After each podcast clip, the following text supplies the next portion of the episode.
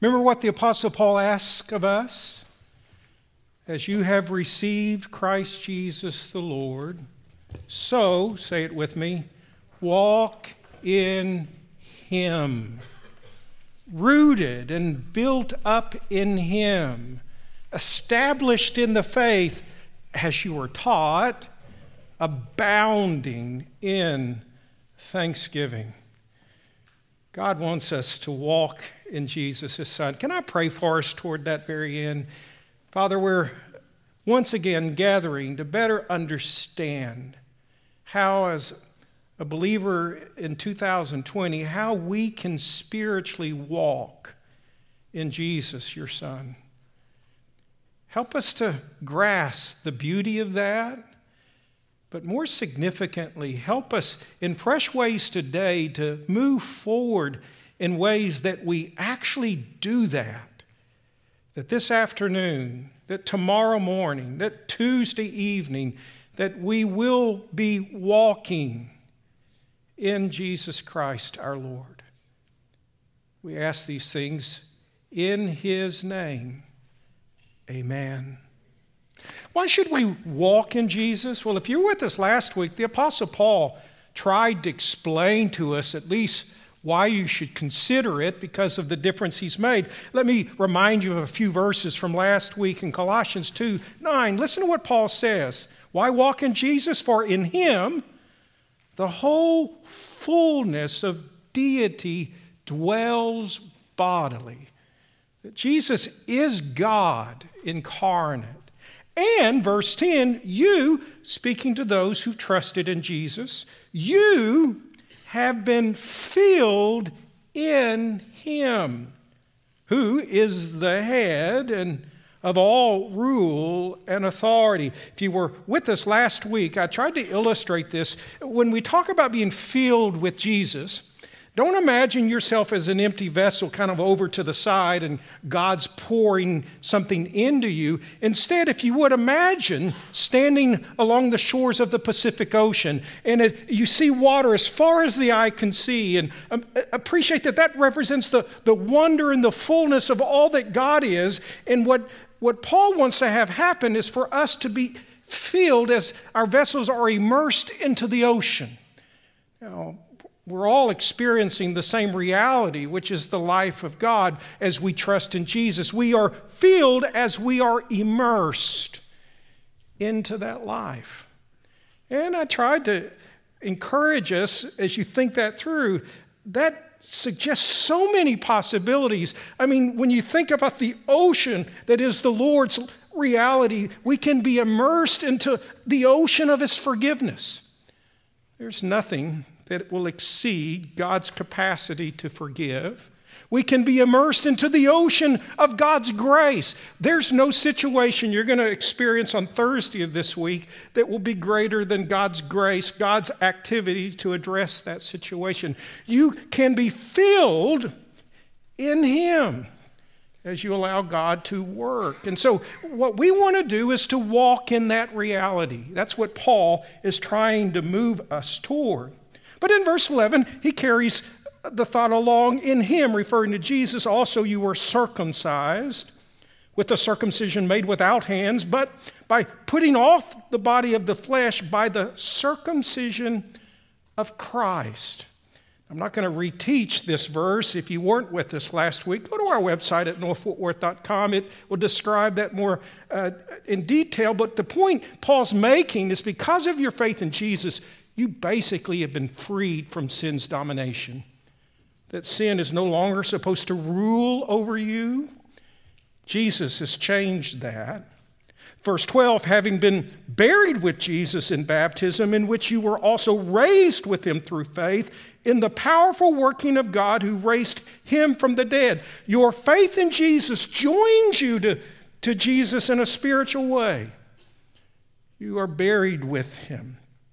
And by faith, spiritually speaking, you are raised to live in a different kind of way with a new life before you. Paul, those adds to that in you who were dead, notice past tense, in your trespasses and the uncircumcision of your flesh, God made alive, present tense, together with Him. Paul says, as soon as you trust in Jesus, God instantly makes you alive with Jesus. Now, I'm not going to put you too much on the spot, but if you know within your heart you've trusted in Jesus Christ to be the Savior of your life, would you just express that by lifting up your hand? Okay, if you've trusted in Him in that way, Paul says you are alive. God made you alive with Him. Something spiritually has changed in terms of who you were as compared to who you now are. You are alive. And He's forgiven, Paul adds, He's forgiven us all our trespasses. Anybody thankful for that? I'm glad it's all of them, not just most of them all of them. And Paul clarifies that by saying, by canceling, verse 14, the record of debt that stood against us with its legal demands. This God, once and for all, set aside, nailing it to the cross. Last Sunday, I said, and I fear that this is true, sometimes what people do is they carry along with them kind of a list of their past failings, their past sins. It's their guilt list. And every now and then we pull it out and just remind ourselves of how terrible a person we are. Paul says what Jesus did on the cross is the most remarkable thing. He paid for the certificate of your debt when it comes to your sin, He paid for your sin list. And yet He did more than that, He set it aside once and for all, nailing it to the cross. Well, if God is willing to set aside your sin list, don't you think it's time for some of you to do the same? Why do you keep carrying that around with you? Why aren't you willing to accept the sufficiency of God's forgiveness? You need to cast that list aside because God has set it aside forever. Verse 15, God also affects our present and future. He, God, disarmed the rulers and the authorities and put them, Paul explains, to open shame. He's talking about a change of spiritual realities by triumphing over them in Jesus Christ.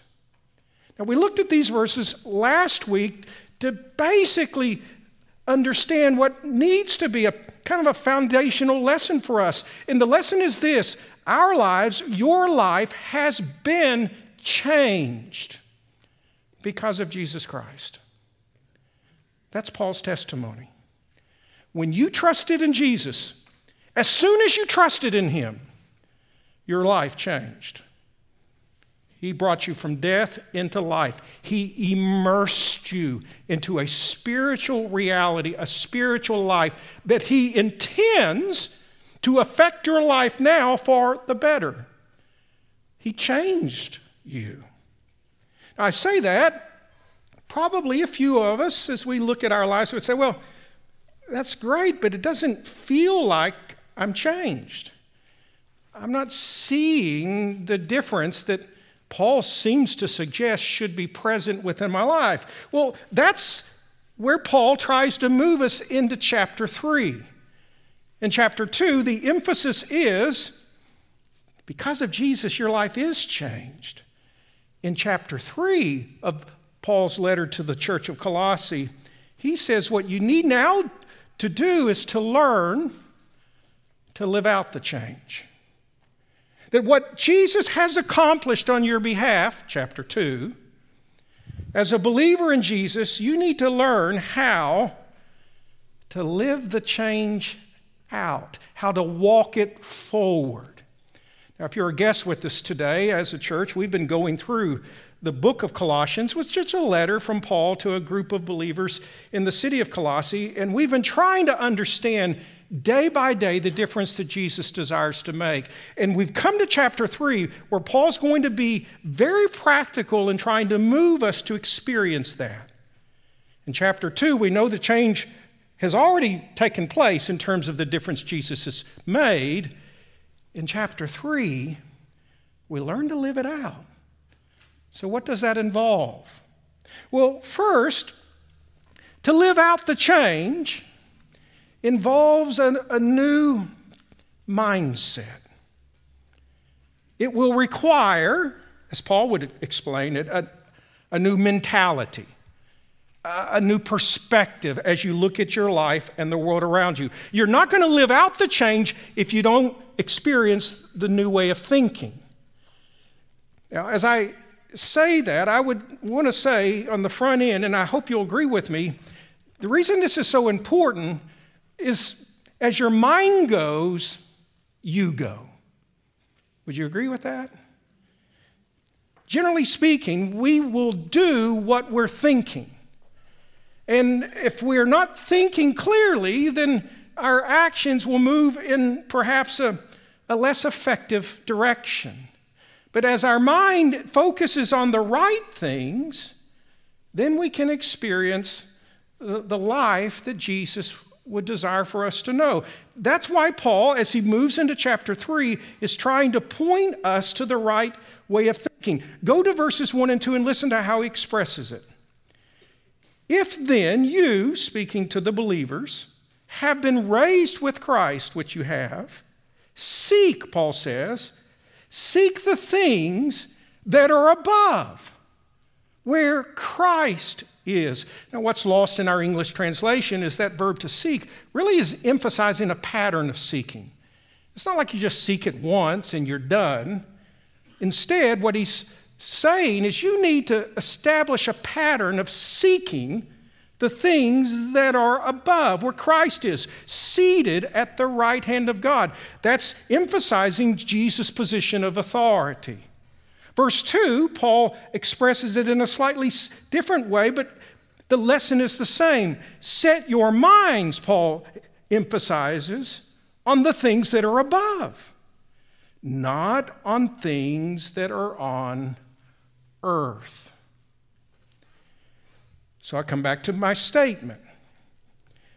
As the mind goes, you go. Paul knows that. And if we're going to live out the change that Jesus has made possible, it's not going to happen apart from a new mindset. If my thinking doesn't align itself in such a way that it allows me to experience more of Jesus than it's possible, I'm not going to be living out the change to the degree that I would like. As the mind goes, you go, we go. Which, if that's true, and it is, Paul says you need to then set your mind on things above. Now, many of you have read this passage on a number of occasions, and maybe you read this emphasis and you wonder to yourself, well, what is that? I mean, what are the things above? I'm supposed to fix my mind on it, I'm supposed to direct my attention to it. What is it? I mean, is Paul suggesting that we need to spend our time daydreaming about what angels look like? Are we supposed to be envisioning what the, the new city of Jerusalem is going to look like? I mean, what does it mean to set your mind on things above? Well, to answer that, I would take you back to what Paul emphasizes in chapter 2. Remember, he was talking about Jesus being the, the fullness of God. And in verse 10, look at what he says he, in regard to Jesus. He says, You have been filled in him, Jesus, who is the head of all rule and authority.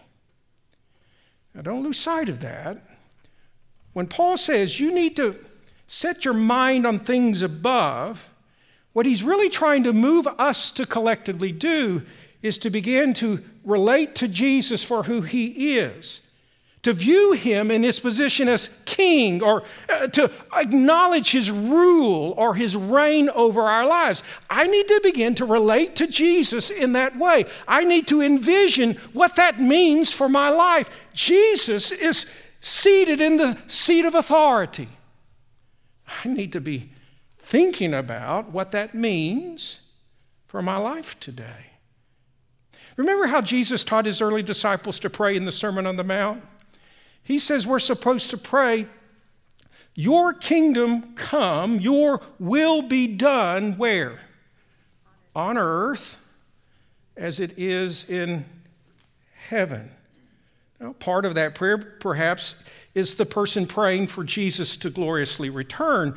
But there's another element of that prayer where Jesus is teaching us to ask Him to bring about in our lives the kingdom of God, the will of God, so that the reign of Jesus, the rule of Jesus, is now being manifest in what I do at work, what I do on the weekend. That Jesus' rule would be seen in and through my life. Or consider another passage that I think highlights this. Remember back in chapter 1, where Paul began to pray for the Colossians. This is a passage that we've looked at on several occasions. I think it's a pivotal passage in understanding the heart of Paul in this letter. But he hears that the people in Colossae have believed in Jesus. He immediately begins to pray for them. And I'm struck by what he prays for. Let me take you back to chapter 1, verse 9. And so from the day we heard, we have not ceased to pray for you. Now, what is he praying for? asking that you, the believers, may be filled with the knowledge of God's will in all spiritual wisdom and understanding. Why? So as to walk in a manner worthy of the Lord, fully pleasing to Him. Now, as you look at that, think again of Jesus' prayer. Your kingdom come, your will be done on earth as it is in heaven. I want to live out what you desire. Here, Paul is praying that these early believers would be so filled with an understanding of God's heart, God's will, of Christ's reign, so that they begin to walk in it. So that how they live at work and how they live at home and what they do on the weekends begins to reflect the reign of Jesus in their life. Fully pleasing to Him, bearing fruit in every good work, and increasing in the knowledge of God. Once more, let me say, as your mind goes, you go. And if Paul is praying that their minds are filled with an understanding of God's will, that they are beginning to relate to Jesus for who he is. They recognize that he is seated in the position of authority, that what needs to happen is in their hearts and in their minds. They need to have an understanding of that so that it begins to affect what they do. That's what the apostles trying to move us toward when he says that we need to set our minds on things above, not on things on earth. For you, Paul explains, have died, and your life is hidden with Christ in God. Now, I'm not going to ask over the past week how much attention did you give to your relationship with Jesus Christ. I'm simply wanting you to appreciate that from Paul's perspective, if we're going to live out the change, it's going to require this type of mindset. I don't live out the change that Jesus makes possible without adopting a mindset that reflects my relationship with Him. I have to think about that. Day by day, I have to relate to Him in a way that allows his thinking to begin to influence my thinking. Remember what Paul wrote to the church at Rome? This isn't on the screen, but it's a familiar enough verse that you can appreciate the practicality of it. To the believers there, he says, Do not be conformed to this world, but be transformed. How? By the renewing of your mind. So that by testing, you may discern what is the will of God what is good, acceptable, and perfect. Whether Paul was writing to the Colossians or Paul was writing to the Romans, his message is pretty much the same. We need to set our minds on things above. We need to relate to Jesus for who he is day by day, week by week, seeking a better understanding of his desires, his will for our lives. It's a mindset. Paul, though, adds to that live out to live out the change also involves an outlook. It starts with the mindset. We begin to focus on our daily relationship with Jesus, but we also adopt a new perspective about the future. Verse 4 emphasizes that. Paul writes, When Christ, who is your life, what a great statement, who is your life appears, then you also will appear with him, with Jesus, in glory. Now, what verse 4 reveals is that your future is already determined if you've trusted in Jesus Christ. You lifted your hand, you says, I have believed. Well, your life has changed. That's good to know. Your future is also assured. For as the Bible explains, a day will come when Jesus, when Jesus will return.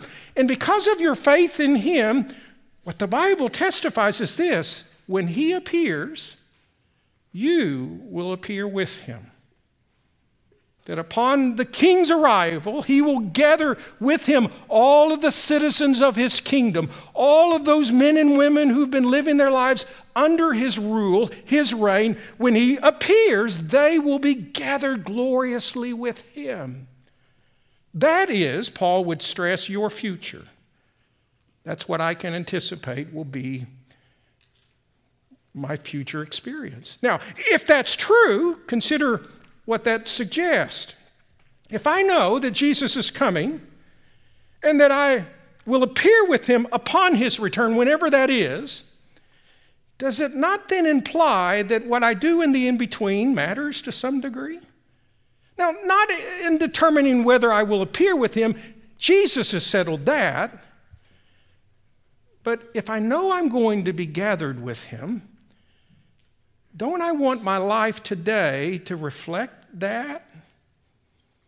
So, this new outlook, this new future, in a practical way, begins to emphasize the importance of a new pathway, a new path to walk.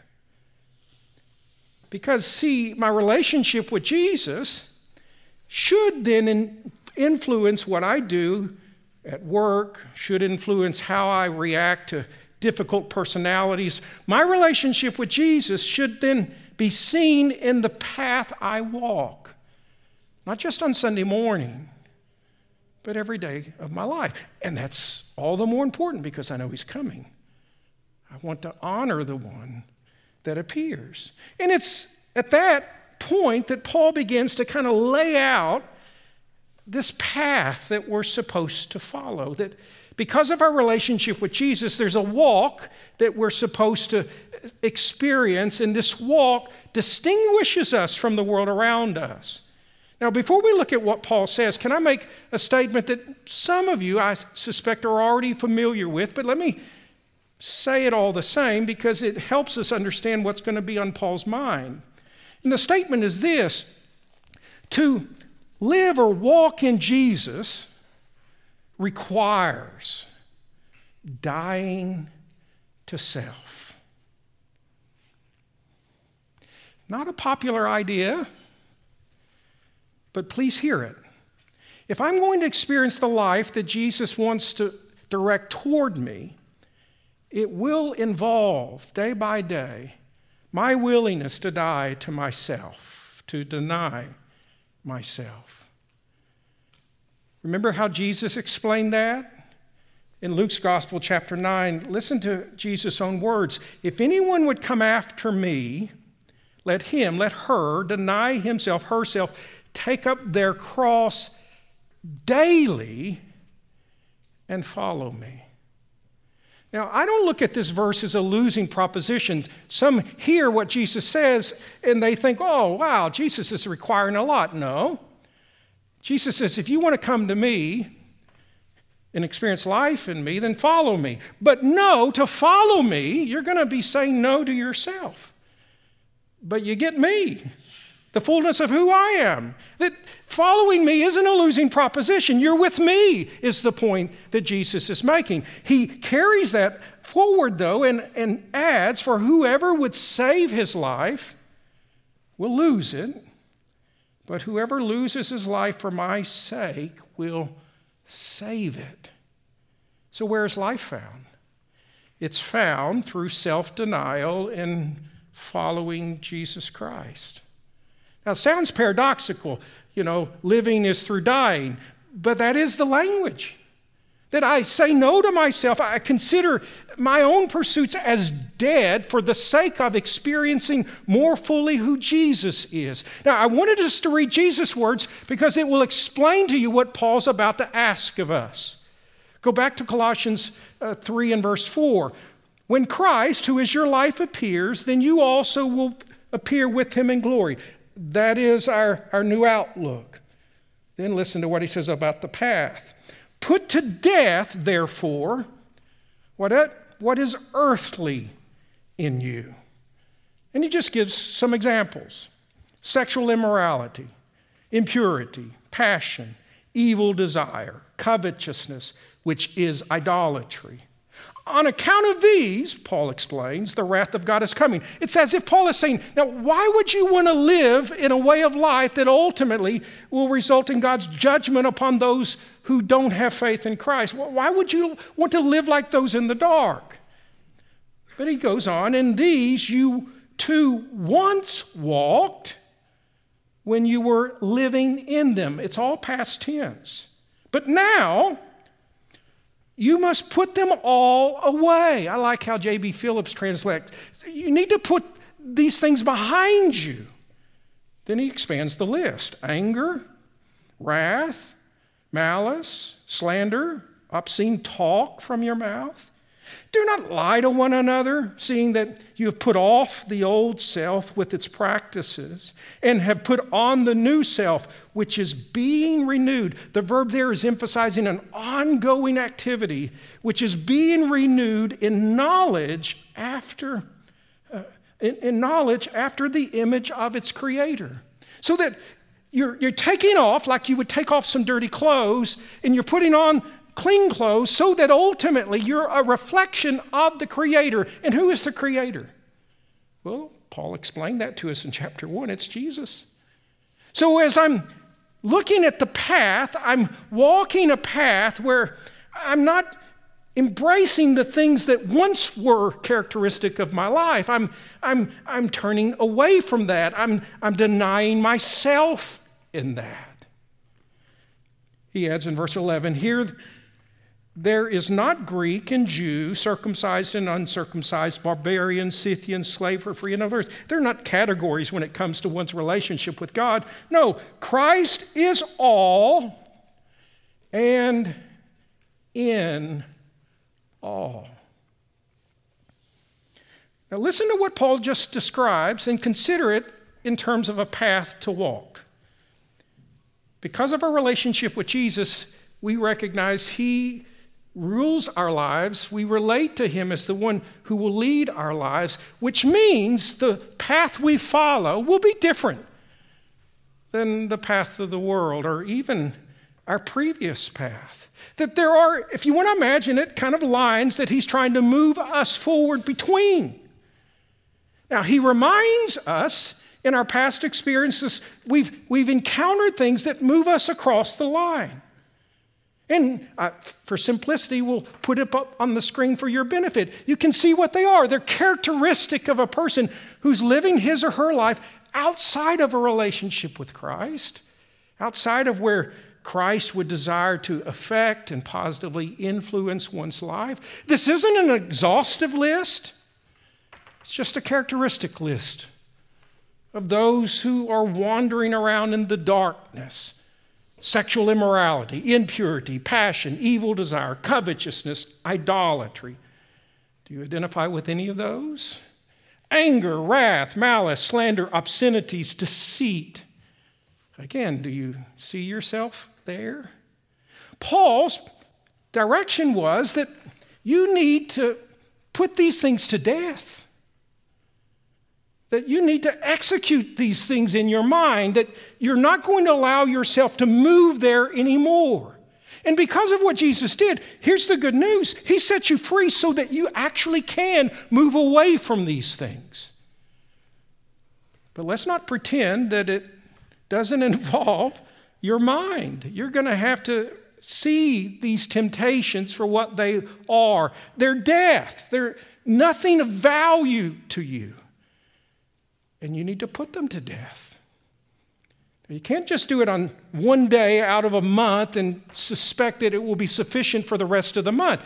This is something that day by day, as you set your minds on the things above, you are appreciating. You're going to have to say no here. See, walking in Jesus requires self denial, it just does. One further comment, if I may, when you think about putting these things to death, Something that may help you is to remind you if you go in those directions, it just is like death emotionally. There's not going to be life there. I know the culture seems to promote these activities as if they offer life, but they don't. They're death. So Paul says, okay, because of your relationship with Jesus, put them to death, put them behind you day by day. Now, in the first service, somebody called out and said, That's easier said than done. You agree with that? Now, here, here's the, the thing what you don't want to do is fixate here. Focus on what you can't do. You don't want to be obsessed with all the things that you say no to. What you want to do instead is focus on where you can say yes where you're saying yes to Jesus Christ. And Paul tries to take us there. Listen to what he says in verses 12 and following. Put on then, as God's chosen ones, holy and beloved, put on compassionate hearts, kindness, humility, meekness, patience, bearing with one another. And if one has a complaint against another, forgiving each other as the Lord has forgiven you, so also you must forgive. And above all these, put on love, which binds everything together in perfect harmony. Now, let me go back to our path for a moment just to illustrate this visually. Again, we, we know there's a path in front of us. Where are we going to focus? Well, Paul would say we focus our heart's attention on these qualities. He gave you a list of them. Compassion, have a compassionate heart, kindness, humility, meekness, patience, forbearance, forgiveness, love. Direct your mind there because we know as the mind goes, you go. So focus there. Now, what's fascinating is as you look at these qualities, do these qualities remind you of anyone? To me, they remind me of Jesus and how he lived and modeled a life that is there to be seen. And, and so the beauty of it is what Paul's pointing us to really is to focus on Jesus Christ, how Jesus would lead us and guide us to relate to the world that is around us. We're focusing on Jesus. And what's even more beautiful is as you move in this direction, you know what you find down this path? Life. Life is there. Death, disappointment will occur as I move outside the line, but as I relate to Jesus for who he is, I can experience the fullness of life in the midst of that. Again, I went, I wish this was as simple as how I'm characterizing it. I mean, go on to the next slide. When you look at what we're really facing, we've got all of these options out there, don't we? Mean, all of these possibilities in a world that is trying to pull us outside of the path, trying to allure us in ways that diminish even more of Jesus' activity. But what we want to do is focus on Jesus Christ, and in doing that, what are we choosing to experience? We're choosing life in Him, We're choosing to trust Him in the midst of our situations so that we can find life. Now, that's going to involve us saying no, putting to death those things outside the lines. Day by day, you say no. Walking in Jesus requires self denial. But what you're choosing is the greater yes. You're choosing life. You're wanting to relate to Jesus Christ in a personal way, in a dynamic way. And so it really comes back to where are we going to focus? Now, you can't undo where your focus was the past week. But as a believer and follower of Jesus on this Sunday, I have every opportunity to renew my commitment in terms of where I'm going to focus now. Are you going to focus on the rule of Christ in your life, the relationship that you're afforded? Or are you going to find your mind drifting in a way that will diminish life? As your mind goes, you go. Truth be known, I already know what people are thinking by what they're doing, don't I? We can put on outward shows from time to time, but ultimately, where our minds are will result in where our actions follow. My appeal to us this Sunday morning is let's just focus on the faith relationship we have with Jesus, realizing He's with us, He's in us, He wants to move us forward in this path. Let's focus on Him knowing that it's going to move us down a path that He would lead us to walk. I want to give you a practical way of renewing your commitment toward that end. I want us to close the service by observing what we call the Lord's Supper, where we will in a moment have some physical symbols of Christ's sacrifice on the cross. Jesus did all that he did so that the change is possible. We need to learn to live out the change. Well, why not in the moments that we have remaining, just think about what Jesus did for us. Let me remind you how Jesus introduced this observance to his disciples. As Matthew describes it now, as they were eating, Jesus took bread and after blessing it, broke it and gave it to the disciples and said, Take, eat, this is my body. And he took a cup, and when he had given thanks, he gave it to them, saying, Drink of it, all of you. For this is my blood of the covenant, which is poured out for many for the forgiveness of sins. Now, this is what I'm going to suggest. In a moment, we're going to pray. But as you receive these physical symbols, I don't want you simply to dwell on the sacrifice that Jesus made. I want you to consider how you're going to relate to him into the week ahead. Are you going to allow Him to lead, to rule, to move you forward down a path that further reflects who He is? Are you going to focus your mind on things above?